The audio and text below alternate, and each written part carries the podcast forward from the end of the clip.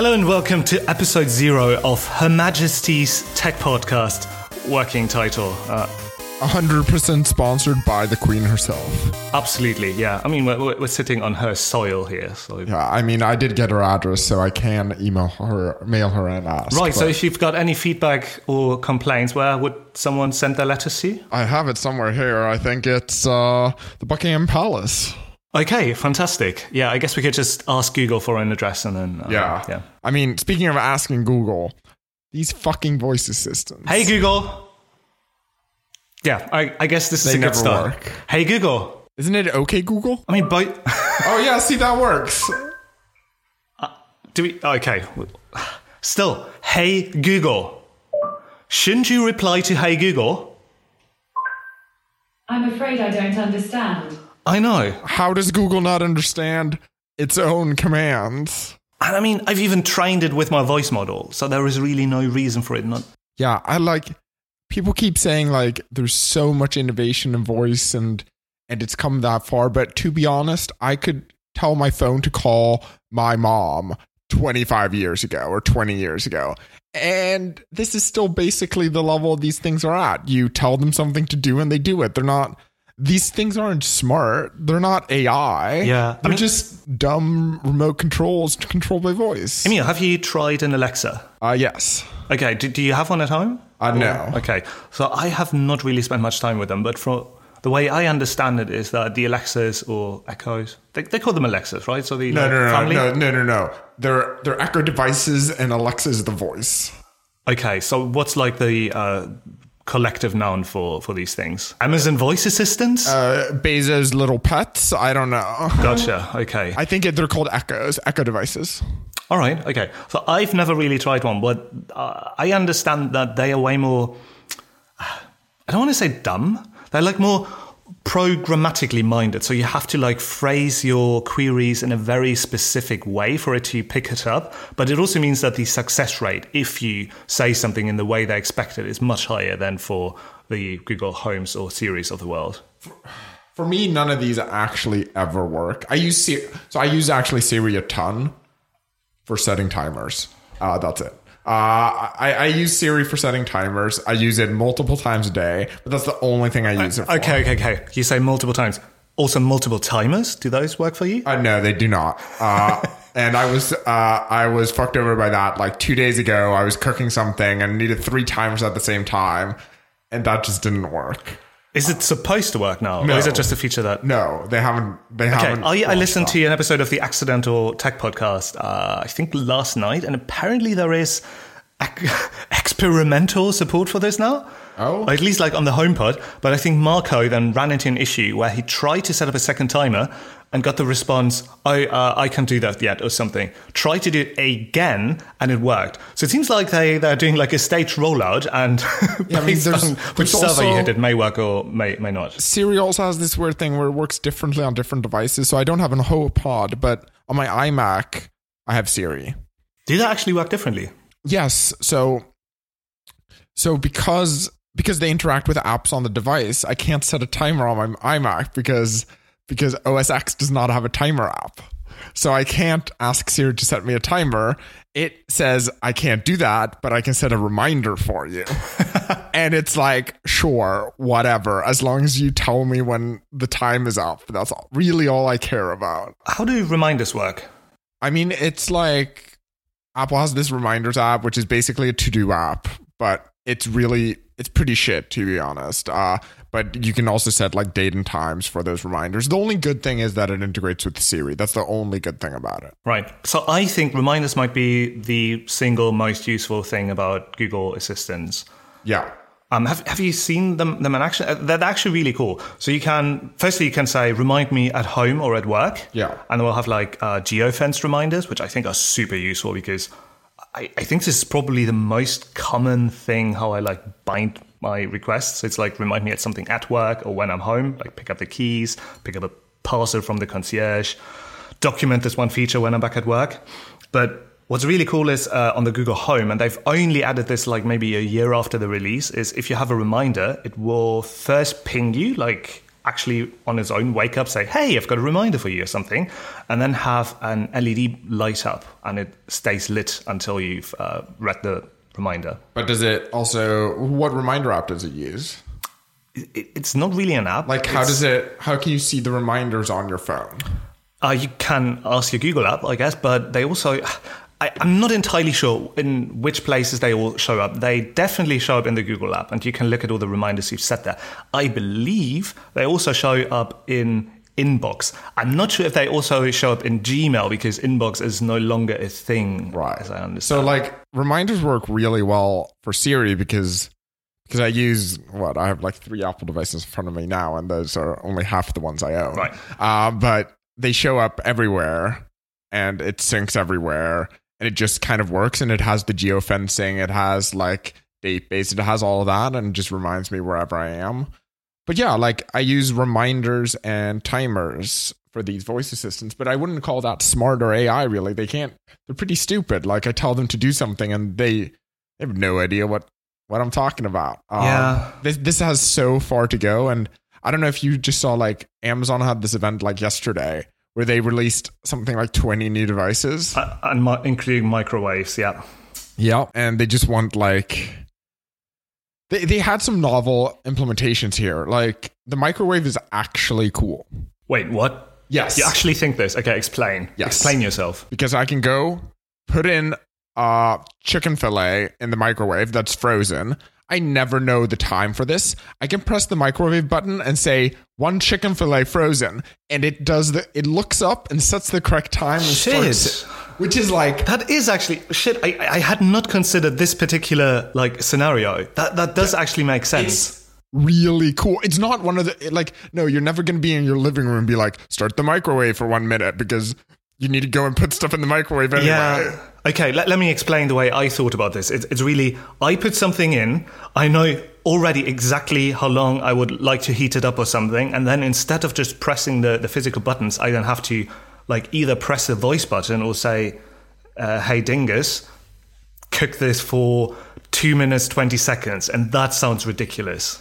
Oh yeah, I mean that's that's just stupid. But no, this is actually truly useful. Like Okay. Yeah. I, I this totally is get something this. that like happens to me all the time, and I need like. I mean, in the end, I just guess, and it usually turns out fine. So, how much does it actually save me?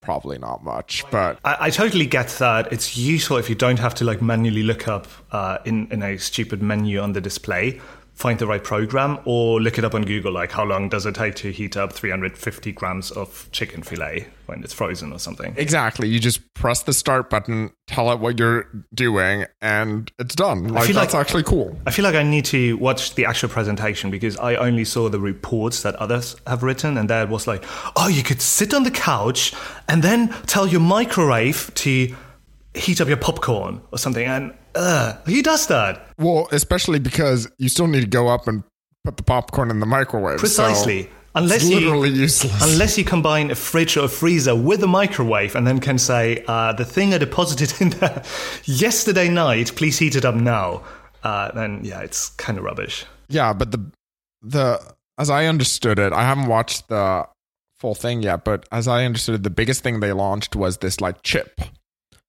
that basically enables any vendor to build an Alexa powered device.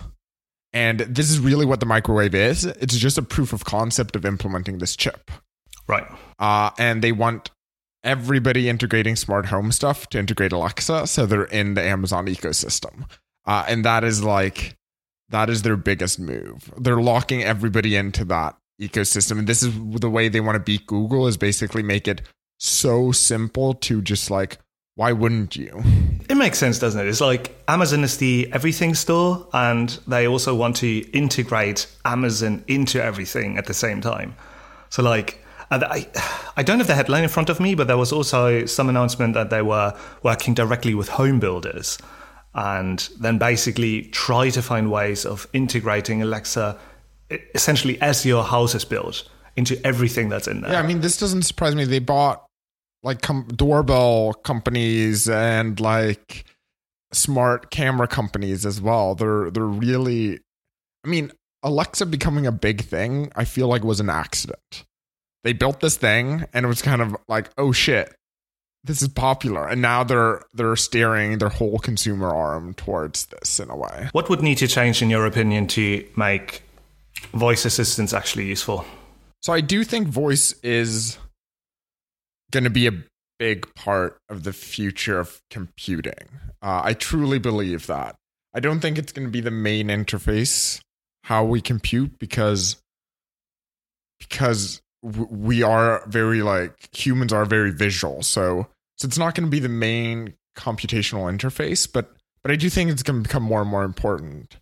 But the thing that needs to change is that it actually becomes smart. Like right now, they are basically just remote controls. I tell them to do this thing and they do it. It's not smart. Like I still wonder. So I have it so many times that my Google Home misunderstands me, and I do wonder if this is um, the microphone setup, my silly accent, or me not being clear enough. I, I don't really know. So it's first like this general voice recognition thing that still needs a ton of improvement. Like, yeah, yeah. And I think the second part is that right now we're focusing mostly on the home, and Amazon is very clear about this and all the integration in the IoT, in the IoT space. But I do still wonder if there's an, an angle where in public spaces this could be more useful. But this requires more of a social shift, I believe, or cultural shift, because I still think it's incredibly obnoxious when you see someone talking to the phone, setting up even just a reminder.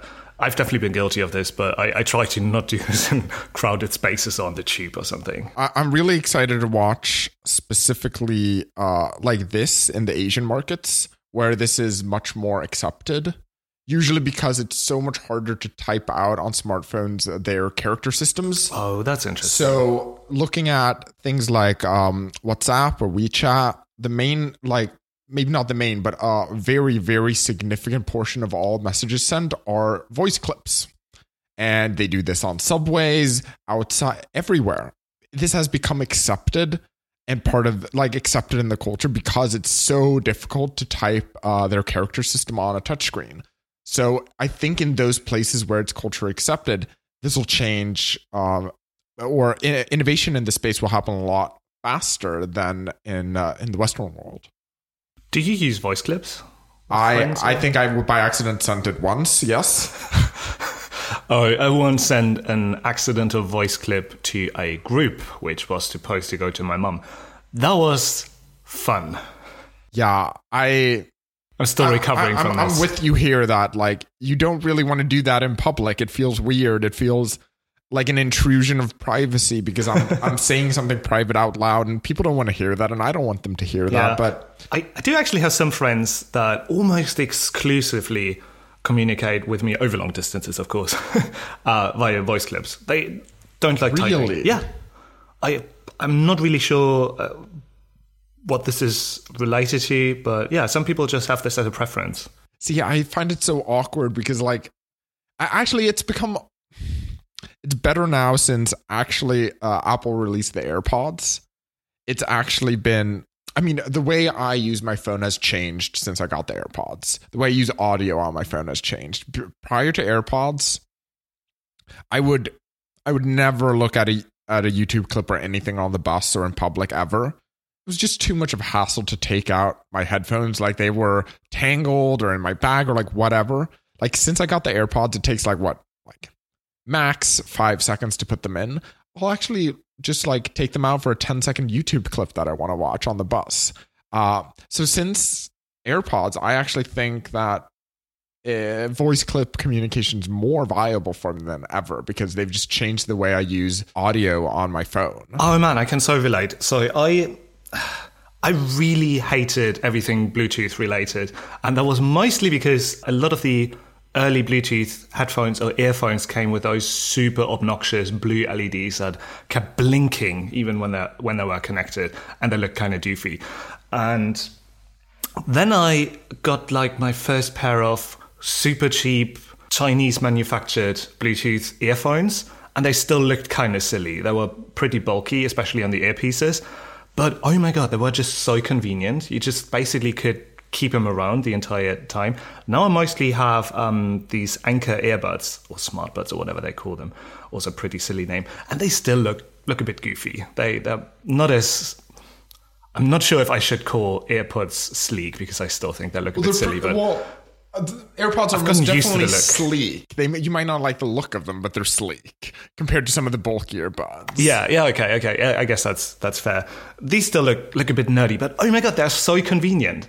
I keep them around most of the day, even though I realize that they aren't really a fashion accessory. But it, as you said, it's so useful if you just have the ability to listen to something on your phone just straight away. Yeah, and I think, I mean, especially Apple here, but uh, th- there's of course other really good small um, Bluetooth uh, earphones now coming out, and I think these these will do the most for like voice interfaces in a long time, and especially like so Siri exists on the AirPods. I've used it once by design, and that was actually recently, but it works really well. Like I had all my hands full, I could basically no wait, I yeah, you can't say hey Siri yet. I had so I had to tap my air. Okay, hold on. So there Oh, was wait, wait, wait, my iPad. Oh. Um, There was, there was something in. nice, so you triggered it. Uh, wasn't there something in the Apple keynote where there were showing this off in a video but then didn't announce it or yes. something? So like apparently saying that phrase that I won't say right now because it'll trigger all my devices um, should work on the AirPods with version two is it being speculated, but that nothing's been announced. But still, like I tapped my AirPod and could say like, well, call this friend over FaceTime audio or whatever, and it works great. Yeah, this is another thing. It's supposed to work on Google connected Bluetooth devices. I, I've given up even, even trying. And normally it doesn't really matter because you can also hold down the play button if your Bluetooth headset has something like this for like two seconds. And then you will hear the ding sound from Google and then you can dictate something. But the OK Google thing, huh, yeah, this time you recognize me, right? Oh, you. Sorry, I'm not sure how to help. Yeah, you can't really have a podcast about voice assistants in the modern tech home. Yep. Emil, why don't we take a not just a step, but a leap backwards and talk about who we are? Yeah, oh right. People don't actually know that. Uh, I like to think I'm more famous than I am. Uh, yeah, I definitely don't don't think this of myself, but uh, yeah, now we've talked for I don't know how long about voice assistants. I haven't given people any background on, I guess, our back- background whatsoever. What if we are just voice assistants? I, will- I, I want to see a future in which voice assistants talk like this. The voice assistants having a podcast about voice assistants, that would be that would be great. Yeah, this this almost has a bit of a retro, futuristic, yeah, sound to it. Uh, Have you watched Maniac on, on Netflix? No, no, I've seen seen it pop up, but I haven't watched it's it. It's fucking amazing. But it, it's, It's like Jonah Hill and and. Emma Stone and Justin. I don't know how to pronounce his last name. There's so many great actors in there. But what I enjoy the most about this, um, ah, Corey Fu, I, shit, it's like a, a really incredible Japanese director and um, screenwriter behind this. He's got a DP background, so everything is just absolutely wonderfully shot. But the beginning, it, it opens up in this world, which is roughly in the 80s but then has all those futuristic elements. So AI can actually have meaningful conversations with you, but they still use CRT screens and nice clicky IBM style keyboards, which is actually fantastic. And I wish we could go back to that. oh, I love my new MacBook keyboard. I know everybody's going to hate me for that, but it is fantastic. I hate you for that. Okay, Emil, but um, why are we even talking here? I think this gets us to a nice point because the reason I wanted to have this podcast with you is that you are one of my favorite people to disagree with. And I wrote this in. So we, we used to work together, and I wrote this in a piece of feedback about you before, because, because we disagree a lot. I feel, and I always in, come out of every disagreement feeling a bit smarter afterwards. I would say we disagree in good ways. Yeah, I think so too. There, there are positive disagreements. Yeah, so I uh, recently force quitted uh, my uh, my podcast with uh, Pascal at uh, at uh, Facebook. Um, Signal nine, yeah. yeah, yeah. Uh, no, so uh, Pascal and my I met. Yeah, we just talked about this. You started Facebook two years ago. Yeah. Yeah, so um, I met Pascal two years ago at Facebook, and uh, I just left Facebook. What three or four months ago, something like that, to start my own Has business. it been that long? I think it's been that long. Yeah, like three months. Wow. Yeah, I'm, I'm a bit shocked by this because I, wow, I feel like I've barely done anything since you've left. So that's a bit depressing. Uh, yeah. So um, we had a podcast at Facebook, and we were just excited to continue that. I mean, Pascal is doing a great job continuing that at Facebook, but we also want to continue having a podcast. Yeah, please check out Inside Facebook Mobile. That's my other podcast. Yeah, and uh, I mean a little bit about me. I uh, joined Facebook basically after university, after I'd studied like computer science and interaction design, and I worked there on basically UI frameworks, so like Litho, ComponentKit, Yoga, React Native, uh, on the on the core frameworks team at at Facebook, and uh, yeah, I left about three months ago to um, start my own um venture into. Uh, into UI frameworks actually. Uh, so uh, so we're building a company around uh, UI frameworks, um, specifically trying to solve uh, the speed of iteration on mobile and uh, and also trying to take a stab at solving cross platform in a in a bit of a unique way. So uh, more on that later. I hear you're hiring as Uh, well. we are hiring, yes. Um, so please write into the Buckingham Palace. yes, tell the creator. She'll tell me. Oh yeah, and I'm um, mostly known as Passy on the interwebs. Also, real passing. Oh god, yeah. I'm, I'm, well, actually, I want to exclude everything Facebook related. I've got my other podcast for this, and that makes um, does the whole legal stuff a lot easier if I just exclude this one from the Wait, conversation. Facebook has a legal department? yeah, it's like one or two people sitting somewhere in the basement. Okay, cool. Yeah, and uh, I worked at Twitter before for three years. Did um, small web startups before for uh, like five years maybe, and now two years at Facebook. So I've been in the industry for a while, and yeah, I kind of like podcasts. Yeah, I mean, uh, you had a couple of days listened on uh, on your podcast app. I think it was you had listened to Let's actually bring this up. three. Let's look in- into this now. days of podcasts. So we both use Pocket Casts, right? And we've just found out that Emil actually doesn't use any of the playback settings at all. I didn't even know they existed. That's that's just mind-boggling to me. And and now that I know that they exist, I'm not going to use them either. Wow. Because I I mean my my podcast habits are a bit ridiculous. One could call them unhealthy, I guess. So let's see. So I'm currently subscribed to 325 podcasts. Oh wow! How many do you have? Wait, how do I see this? Uh, so for me, it's just in the sidebar for the number of. Oh, I have 27. Okay, yeah, slight difference. Slight Um, difference. My list of unplayed podcasts. I, I need more though. Like there's multi- there's multiple days a week where I have nothing to listen to, so I need more. So I mean, talking on podcasts about podcasts is about as meta as you can get, but it also appears to happen quite a bit. Um, I, I also have a dedicated podcast phone, which is uh, for battery life optimizations and uh, storage reasons. So Okay, just so- my current playlist, so basically the up next list of things I want to listen to is still Jesus, um, 64 hours long. oh, But my normal my normal playback speed is at 2.5x. uh, mine is at 1.0x. Wow. I, I like to hear the natural voices of the people I listen to. So especially when I listen to podcasts that I'm on, I, I just cannot do this at 1x. Editing stuff is painful enough, but then if I go like do this last pass of making sure that everything is still coherent, I need to listen to this at at least like 1.8x. Are you in the process of listening to anything right now? Like actually have an episode in progress? Oh yeah, yeah, plenty. So what's what's what's one of those? Oh, uh, the one that I uh, was listening before we met was uh, Recode Decode with Kara Swisher. Uh, the NYT's Maggie Haberman. Yes. That is the one I'm listening to right now. Oh as my God, really? I am Holy uh, shit. like halfway through it. I've got 20 to uh, 29 minutes left. Uh, I have 33 minutes left, so we're basically at the same po- point in the same podcast. Okay, cool.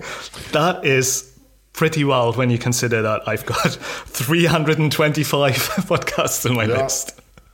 But I mean, your stats are insane. Okay, yeah, let, let's talk about the stats. So, how many uh, hours of podcasts have you listened to? uh, 14 days and eight hours since I joined about a year ago. Okay, mine's still loading, Yeah, this should tell you something. still fetching. Still loading. Spinner. Hey, Pocket Cast, could you please maybe make this faster? I wonder if it just aggregates something on the device. Okay, so here we go.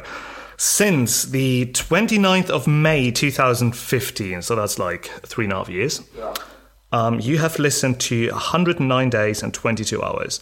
But this excludes the time saved by the playback settings that I have, uh, which is I, I, I ramped it up gradually. I'm pretty sure I started at maybe like 1.2x and then got at 2. And for most, uh, let, us talk about this in a bit. But so I've got like variable speed for different podcasts. Skipping here says five days, 16 hours. That's probably mostly um, ads that I've listened to before. Um, variable speed is 227 days, removing silence. And this one is crazy to me. So that's like an automatic setting you can do, which trims out silences that the app can detect itself. So, like the editor didn't find it necessary to uh, remove pauses. It's 15 days and four hours. That's 15 days of silence. Wow. I mean, that's that's crazy to me. And skipping intros is 20 hours and 25 minutes. But the, the, silence one is just crazy to me because I don't realize when silence is skipped. It's not like I'm missing something. I don't, I don't feel like it. So, so I've variable speed I've saved one second on. I think I accidentally turned it on once. Um, trim silence I've saved zero seconds on. I haven't turned it on. I like I think sometimes they want that dramatic silence. I want to keep that in there. And skipping intros, I don't know how, and I don't really feel like learning how. So that's zero seconds as well. Skipping, like skipping forward and back or whatever, that's 27 minutes. All of that is accidental pocket skipping because I never really do it voluntarily. So, do you listen to ads in general? Yeah. So, I listen to some because Uh, I, I even like bought a surprisingly high number of items based on podcast ads. So I, I, I, feel like I'm quite susceptible to this way for, of advertising. For me, it's more like I'm almost always doing something at the same time as listening to a podcast. So if I hear an ad, like if or if I hear a segment that I'm not super excited about, I know it's usually only going to last a minute. Like, do I really grab my phone, open the podcast app, and do all of that just to skip? Like, no, I'm I'm just gonna I'm just gonna wait through it. So ATP, for instance, they have chapter markers, and Marco is kind enough to even add chapter markers to the ad reads. And most of the ads I've heard before. And if there's one that I've heard before, like uh, Mack Weldon or Casper, I will gladly skip the two two and a half minutes ahead for, for the ad read because. Well, there's two and a half minutes. Oh man, there are some podcasts which do even longer ads. So the only the only ad read that I'm actually like annoyed by at times is the talk show with John Gruber. Holy shit. Because those are like oh. five minutes long. Yeah. Uh, but like all the other ones are typically like, I don't know, like Recode Decode has ads that's like 20 seconds or whatever max. Like, I'm not going to take out my phone and skip that. It's like, whatever. Um, yeah. But like talk show, like I would skip that. That takes forever. But podcasts are such an interesting medium to advertise on because when the person that you've been listening to for sometimes hours gives an endorsement for a product, it sounds more genuine than most other advertising forms that are out there. Yeah, I think it. I think it's pretty good. So one thing about um, playback speed, it's it's kind of weird, and I would really like to see a study about this. But I can easily listen to sometimes even three x for certain American podcasts. For British podcasts, I cannot get beyond 1.8x and have like any comprehension by the by the end of the episode about what was going on. And I really wonder if this is just because the majority of podcasts that I listen to have American speakers in them, or if there's something inherent in you know the, the way the voice flows or something, and that that makes it harder or easier to understand. I would just assume it's you're like more used to it. That said, like when you put on a podcast just now, it had like 3.5x or whatever. I just heard gibberish. I can't listen to something at higher than 1.5x on speakers. On earphones, it's fine. Oh, okay. Interesting. There must be some weird audio effects going on there that, that, that influence this. Interesting. Yeah, I mean, I thought it just sounded like gibberish. Um, I'm going to keep myself at one 1.0. I like I like hearing the how it should be. You you get a lot of information from uh, the the pace that somebody talks, and I don't know. I like that storytelling. I know some people have very strong feelings about the playback speed. I know this, especially for highly produced content like Serial or something like this, where I also dial down the, the playback speed quite a bit. I know like dramatic pauses and everything are definitely a thing and they add to, to the feeling. I mean, I wouldn't like watch Game of Thrones at 1.5x or something crazy like this, right? right? And that's essentially the same if you're just using a podcast as a storytelling format. But personally, my favorite podcasts are the exact opposite. They are the very loose, discussion based, possibly interview shows. But genuinely, I prefer the person to person discussions. Right. I mean, that's what I listen to as well. Um, but they're they're often so quick, anyways. Uh, like I don't know, like take something like equity. Like yeah. the spats between the people are so can be so quick. That's actually one where I reduce the speed to, mostly because of numbers. I, I just cannot in my head just put the numbers back together when they talk about, yeah, well, they increased the, the retention by 12.85% and now have an annual revenue of 14.5 million leading to blah, blah, blah. This is, this just doesn't make sense to me when I listen to it at, at higher speeds. Yeah. Yeah. Um, but yeah, I really need to find some more like, I'm so pissed that Exponent stopped.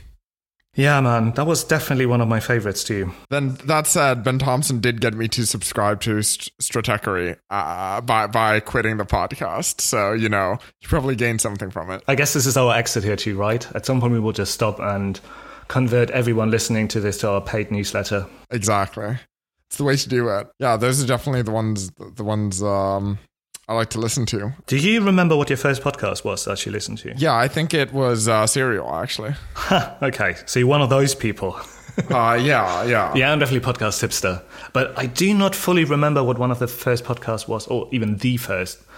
I, I, I do have some in mind that could have been uh, that thing. One of them is Techzing, which uh, is exactly well, okay, I don't want to say exactly the thing that we're doing because we are nearly as eloquent at, at, these people who've been doing this now for probably close to a decade or something. and they've changed a, a, whole lot. It's just two people, two founders, more or less, working on different tech stuff. In the beginning, they talked a lot about programming, then more about the business side of things. And now it's mostly about like hobby projects and their kids and stuff. But since I've been, I feel like I've been with them so long on their on their life journey. It's still kind of interesting to me, and I've, I get the feeling that it would be very difficult for someone else to get into it now.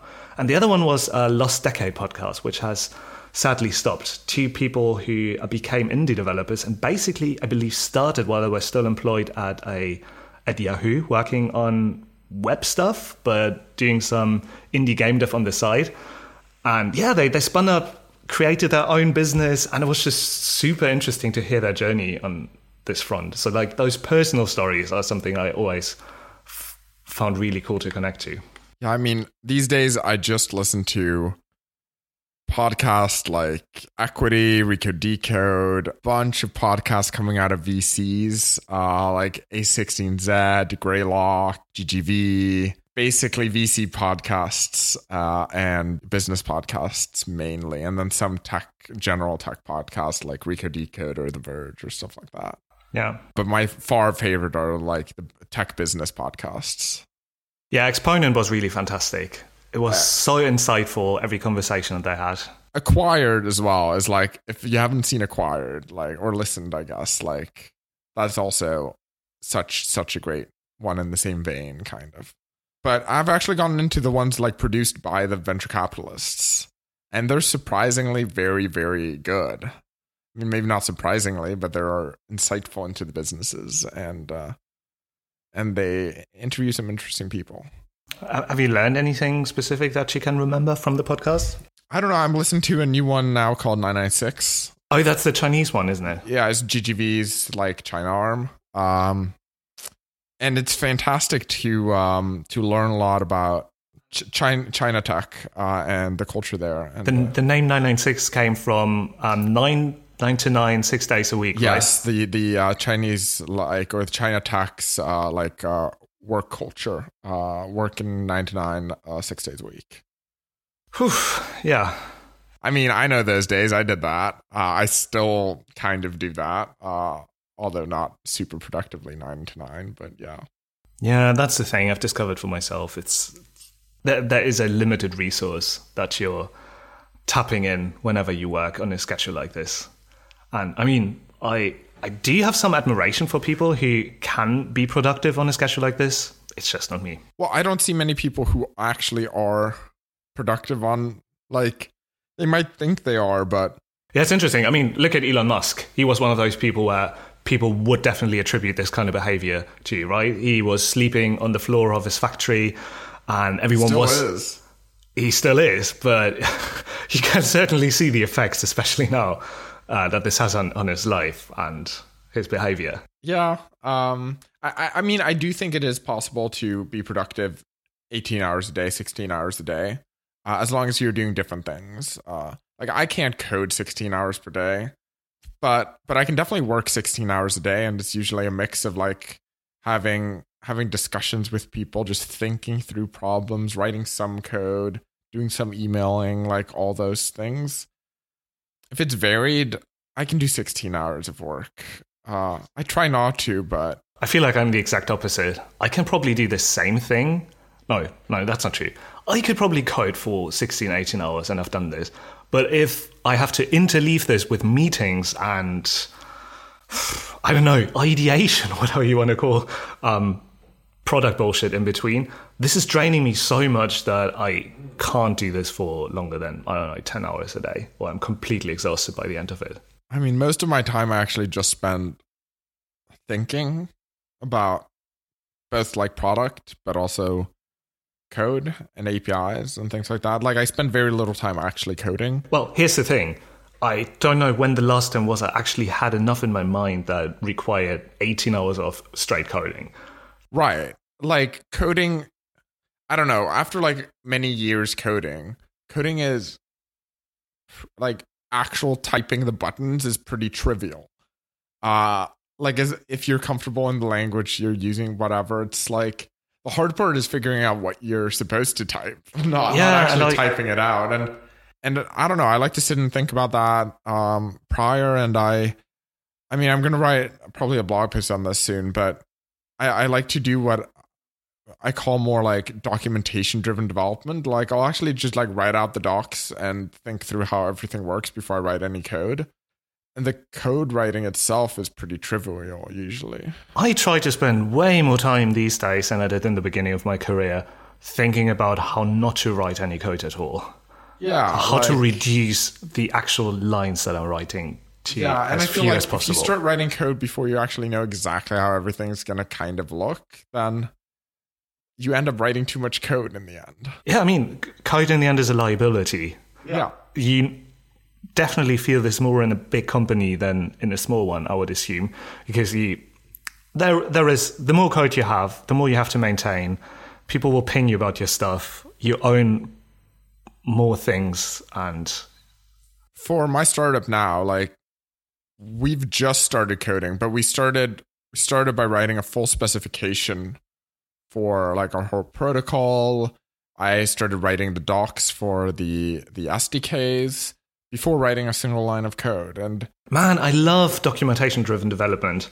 yeah, like writing the SDK now is trivial. Like I know exactly how what the public API is and how it's supposed Yeah. to work together. And yeah, that's really like it'll take me a day or two to hash out the details, but like whatever. Um, that's not the thing that's hard or takes a long time to do.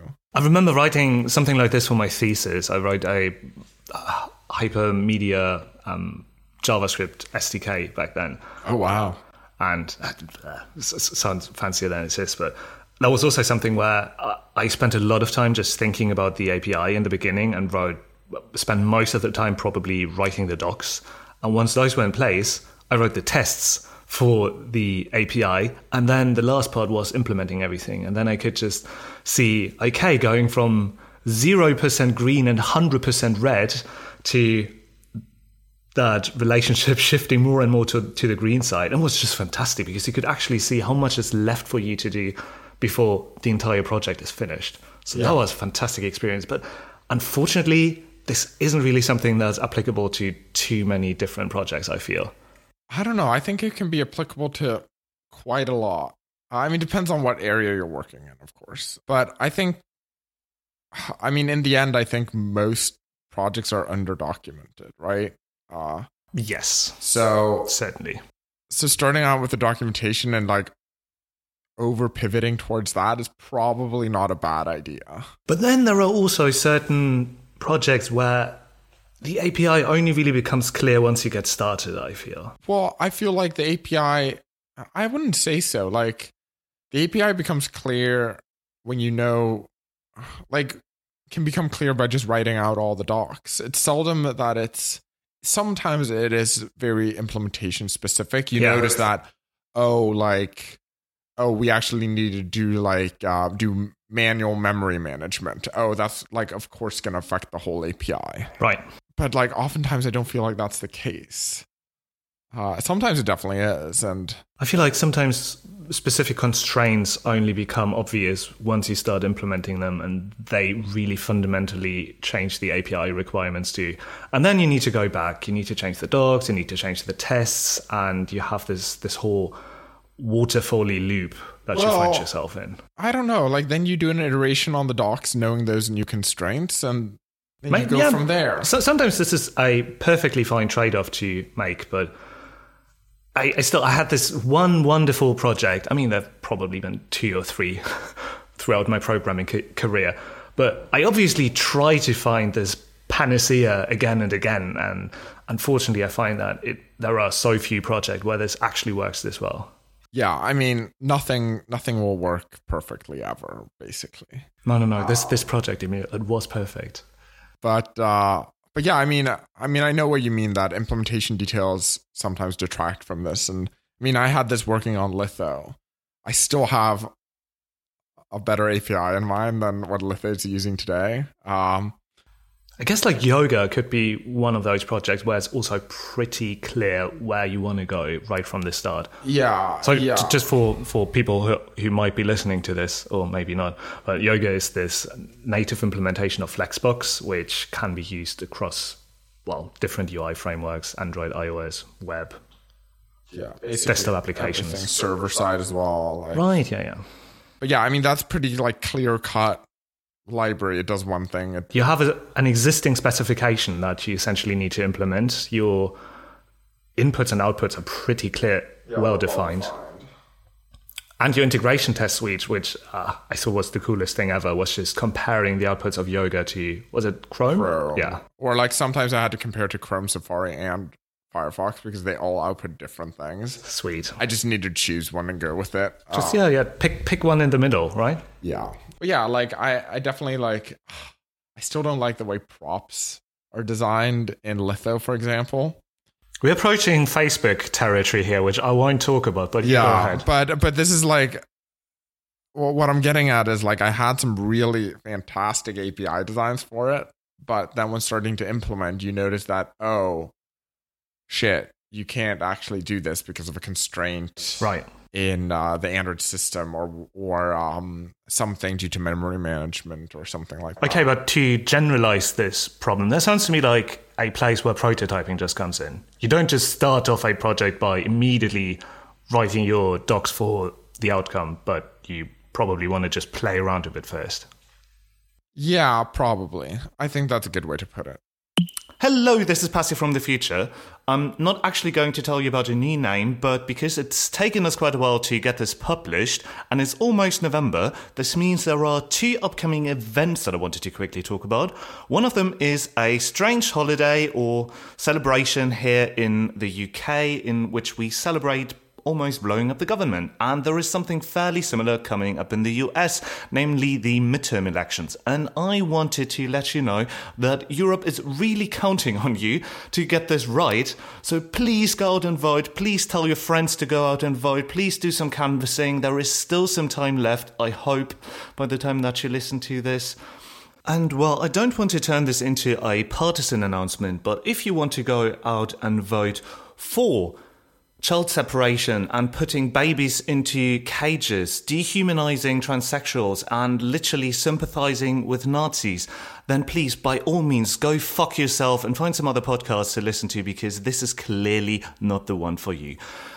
So, if you are a resident or a citizen of the US, please check out votesafeamerica.com for more information on how to get involved and how to get people to polling places and what ballot initiatives are available. And that's all I have to tell you from this little soapbox here. And now back to the podcast. Okay, I feel like I'm starting to get a bit hoarse after talking for this long. What for what should have been a very short intro to the two of us and escalated in in very, uh, at least to me, interesting ways. Yeah.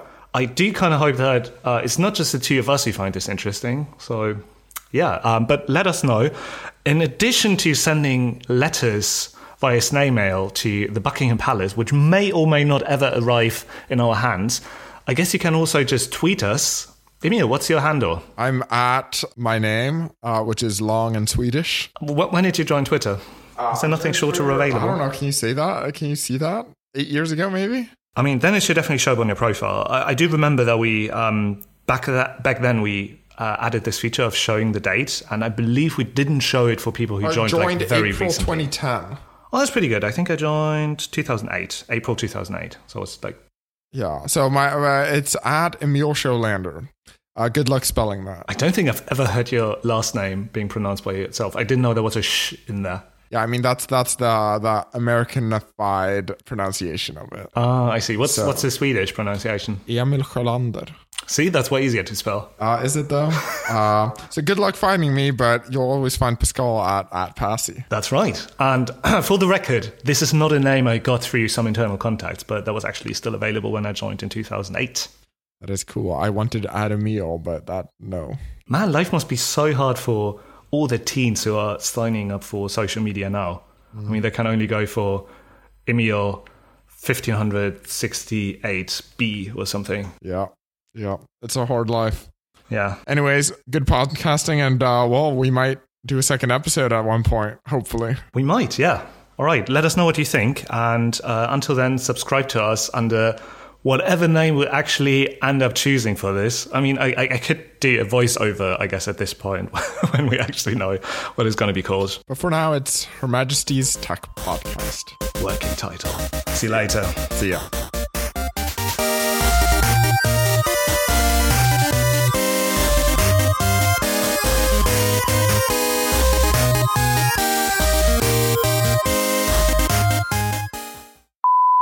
I am recording! Woohoo! Okay, uh, shit, we don't even have a name for this, do we? No, banana. Banana. Banana cast. The banana cast. Um, have you have you checked with um with legal if that name is still available? Uh, no. Banana I am my legal department. Banana Cast.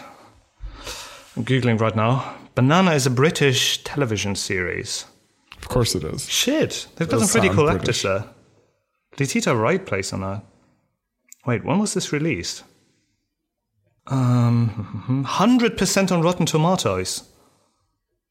Wow, what?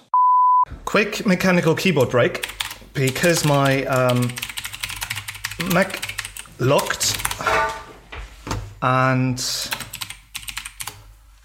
I need to fix this.